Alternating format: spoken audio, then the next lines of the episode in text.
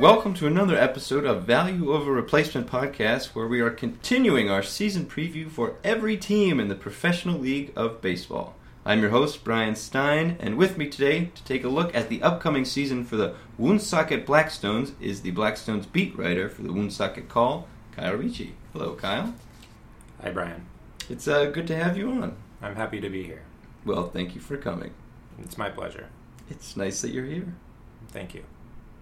First, Kyle, I'd like to take a look at the off-season moves made by the Blackstones. Probably their biggest transaction was the trade for Barney Gilligan from the Arizona Red Engines. Uh, what are your thoughts on this?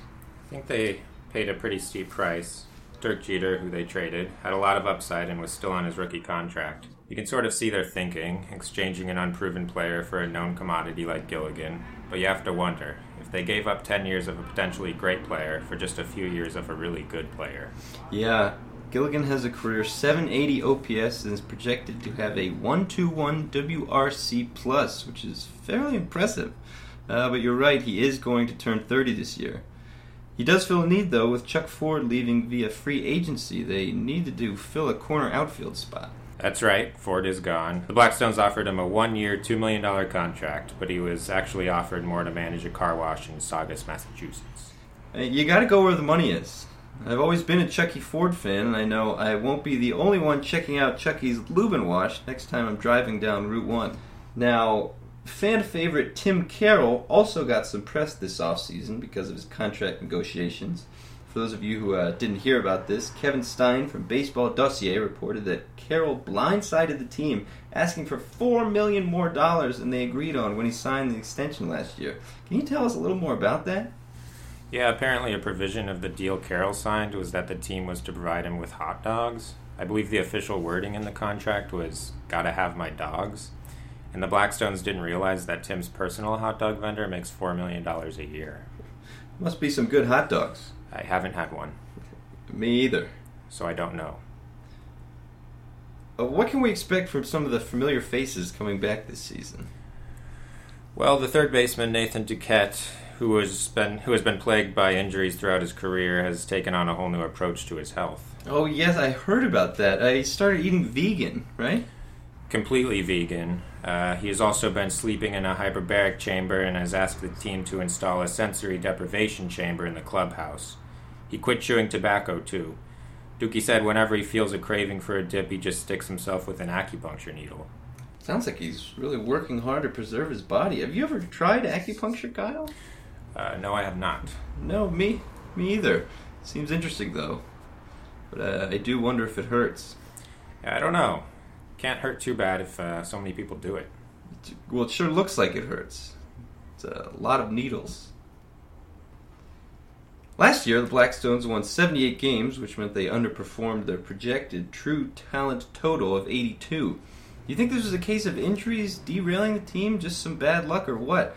I mean, for instance, if we were to take the same roster that started in 2015 and have them play the season 100 times, do you think we get the same result, or is there some flukiness to the numbers last year?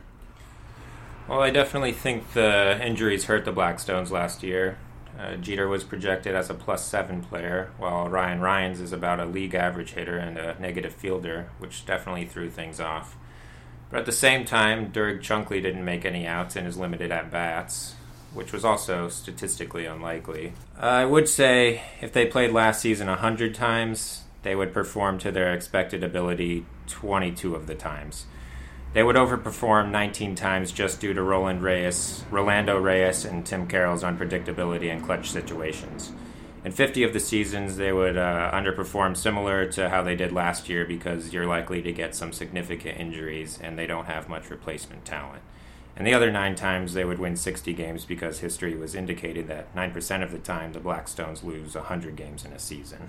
Yeah, and that is a wild fact about the Blackstones. When they are bad, they are really bad. Yes. Uh, you mentioned Dirk Chunkley's unlikely season last year. Seems to me like the team really undervalued him. I would say so. Granted, he only got 80 at bats last year, but in those 80 at bats, he did have 80 hits. No player had ever done that. Yet this offseason, they offloaded him on the Sacramento Sportsman for a bucket of baseballs. Definitely sold low. Now, what do you think would happen if last year's team played the season 100 times, but every player's dominant hand was opposite? Mm. And I'm talking about if the righties were lefties and the lefties were righties, that sort of thing. Mm. Uh, but switch hitters will remain switch hitters in this scenario. That's a great question. Are their opponents also changing their dominant hand? Uh, no, they'll stay the same. What about the infielders? Would players have to change positions so they didn't have left handed guys playing there? No, you got an all lefty infield. Mm. That would seriously skew the defensive metrics. Exactly. Well, that's one hell of a question. I'm going to have to run some numbers tonight and I'll get back to you. Thanks. I'd appreciate that. Do you ever think you'll try it? Uh, try what? Acupuncture. No, that's not the sort of thing I can see myself doing. Yeah. I might give it a go someday. I got a bad hip. Now, Kyle, are you excited to see Bones McKinney finally get some major league time? Oh, absolutely. Bones is the highest rated prospect they've had in years. And with Dirk Jeter and Dirk Chunkley gone, he's going to have to step into that starting shortstop role. The real concerning thing I can see so far is that he has had a low WOBPHL plus throughout his career in the minors. That's true. Uh, for anyone not familiar, this stat measures on base plus the influence of all quantifiable aspects of a player's home life, then weighs it against the league average. Bones was consistently scored poorly with that metric. Most people suspect that it's because of his three sisters. Yeah, players with an average of more than 2.3 sisters just don't seem to perform as well in this league. Nobody's really sure why, much like the increase in arm surgeries for pitchers. Uh, do you have any sisters, Kyle? Yes, one. Uh, what's her name? Dorothy. Dorothy. That's nice. Dorothy.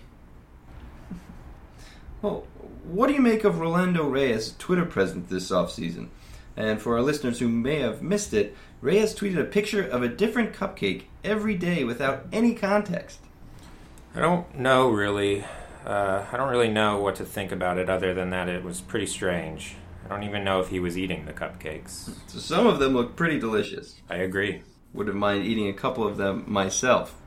There was a, a rainbow confetti one that looked particularly good. Hmm. Uh, but uh, you like the name of the new Blackstones Park?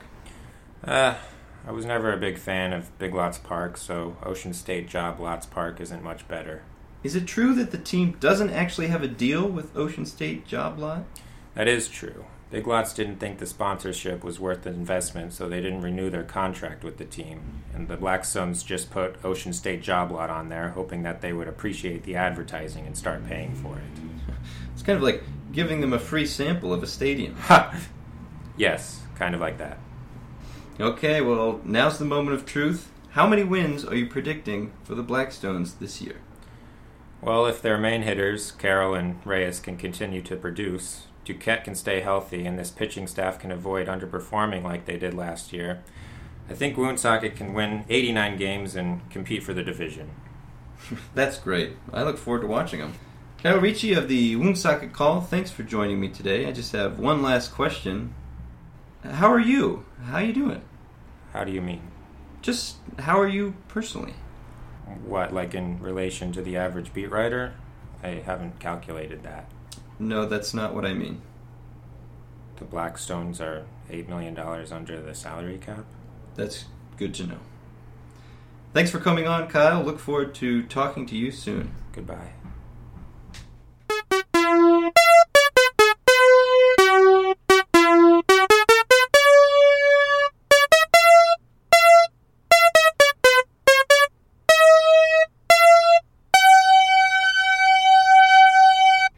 Episode of Blackstones Radio was written and edited by Martin Nolan, starring Trevor Lyon as Brian Stein and PJ Evans as Kyle Ricci. Produced by Martin Nolan and Dana Pellerin, microphone borrowed from Kevin Flynn, graphic design help from Rose Milgram. Special thanks to Jack Nolan, Tim Carroll, Nathan Duquette, and Pedro Martinez. It's season two of Blackstones Radio. Let's play baseball.